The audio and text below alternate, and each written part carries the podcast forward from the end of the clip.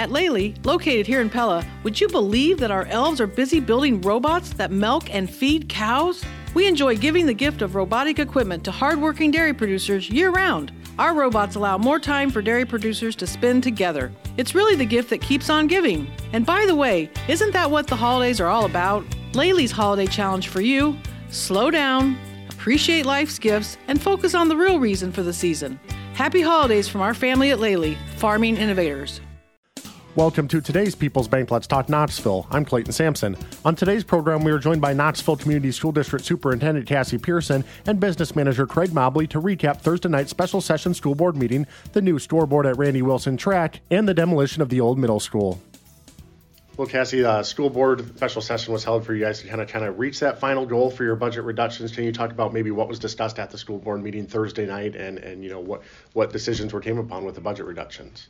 Yeah, so the budget reductions are never fun, and uh, for new school board members especially, this is kind of being thrown into the fire.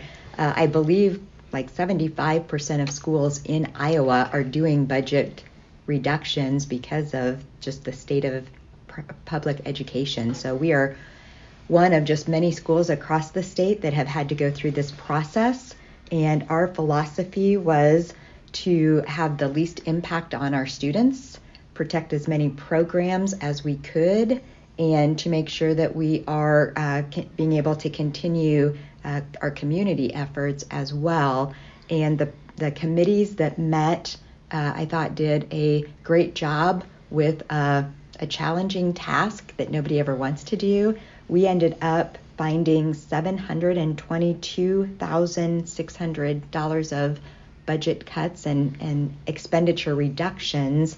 And ultimately, we will reduce one administrative position and two teaching positions. So three, three people basically will uh, no longer have a job with the $722,000 cut when personnel is 80% of our expenditures we actually think that we were able to find, we were squeezing some things to find uh, additional savings from retirements and um, other people who were not going to be at, in the district, or a few items that were outside contracts that we have been able to sustain the last few years, but we will re, uh, release those for next year. So the positions that were actually impacted with the budget cuts two of our instructional coaches will be returning to the classroom and we will be reducing the director of special education position. That position was uh, initial, initially uh, created in the 2021 22 school year using ESSER funds, which was part of the COVID money.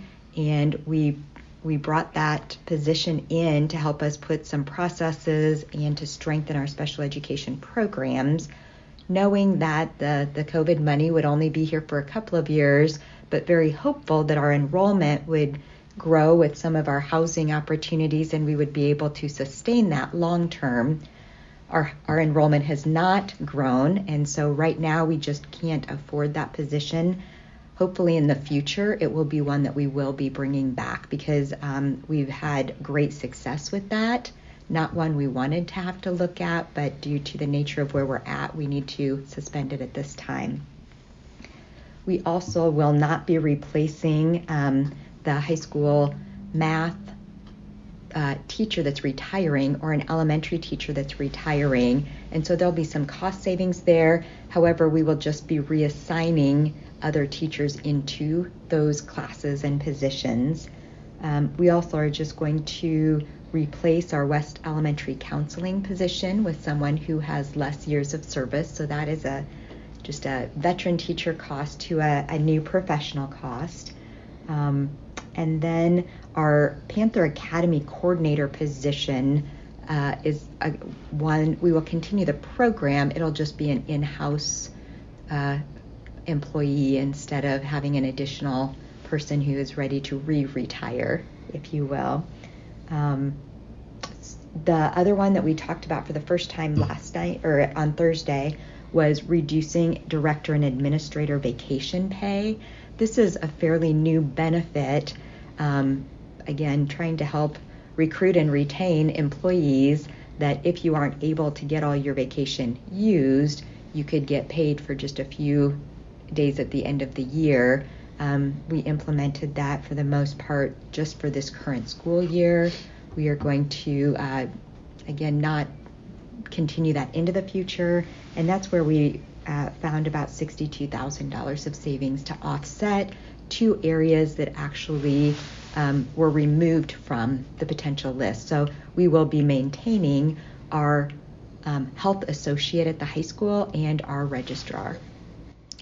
Great. Also, uh, another item of, of interest to people is the, the scoreboard that's going up there at uh, Randy Wilson Track. Can you talk about the progress there and you know when that was delivered and started being installed? Yeah. Um, so it was just very recently the the um, the actual scoreboard part of that, you know, the frame was was installed earlier, but the the actual scoreboard part of that was uh, delivered very recently, and they have actually have it all installed. It's it's up. Um, everybody can go out and take a look at that. We're we're very proud to uh, be able to uh, recognize Weiler uh, for their generous donation to to all the renovations uh, at that site. Um, so go take a look at it. Um, we we have a meeting scheduled for next week to start talking about the actual technical controls of the scoreboard. Um, where, of course, the final controls aren't going to be able to be uh, installed until after the home side bleachers and press box are, are there. Um, but um, we're looking to get controls in at least the track press box. Uh, so we'll be ready for soccer and track season with the with the new scoreboard. And also something obviously notable going on with the, the district right now is the demolition of the old middle school um, and you know potentially what that land might be used for in the future. But can you talk a little bit about the progress of the demolition and how much is left to go? Yeah, the the progress they're they're making a lot of progress. Uh, actually had a meeting today uh, about that and um, have been told in uh, about a month from now there won't be any building standing. So they're making great progress. Um, uh, was also told that you know they will be recycling by the end of the project be re- recycling probably around 85 to 90 percent of that building which is which is great um, so making good progress um, you'll probably see a lot more progress happening over the next month Cassi, Craig, any final thoughts before we close about whether budget reduction, scoreboard, uh, demolition, or anything else going on in the district? Not at this time. Yeah, it's it's a really busy time. We've got a lot of activities going on and we're into February now. Uh, one of the other pieces I would like to mention is at our board meeting in February, there will be a proposal to um, have students come back for a few days. We've missed six days of instruction in January, and we are going to propose bringing them back for two or three days just so we can gain some more instruction and our um, our staff can actually get a little bit more work done. So look for a proposal for those days on February 12th. Thanks to Superintendent Cassi Pearson and Business Manager Craig Mobley for joining us on today's People's Bank Let's Talk Knoxville. People's Bank in Knoxville, Pleasantville, Carlisle, Indianola, and more. Service you, bets from people you trust, member FDIC. If you miss any of our Let's Talk programs, find them under the podcast section at KNIA, KRLS.com, and subscribe through Apple, Google, or Spotify to never miss an episode. That concludes today's Let's Talk Knoxville.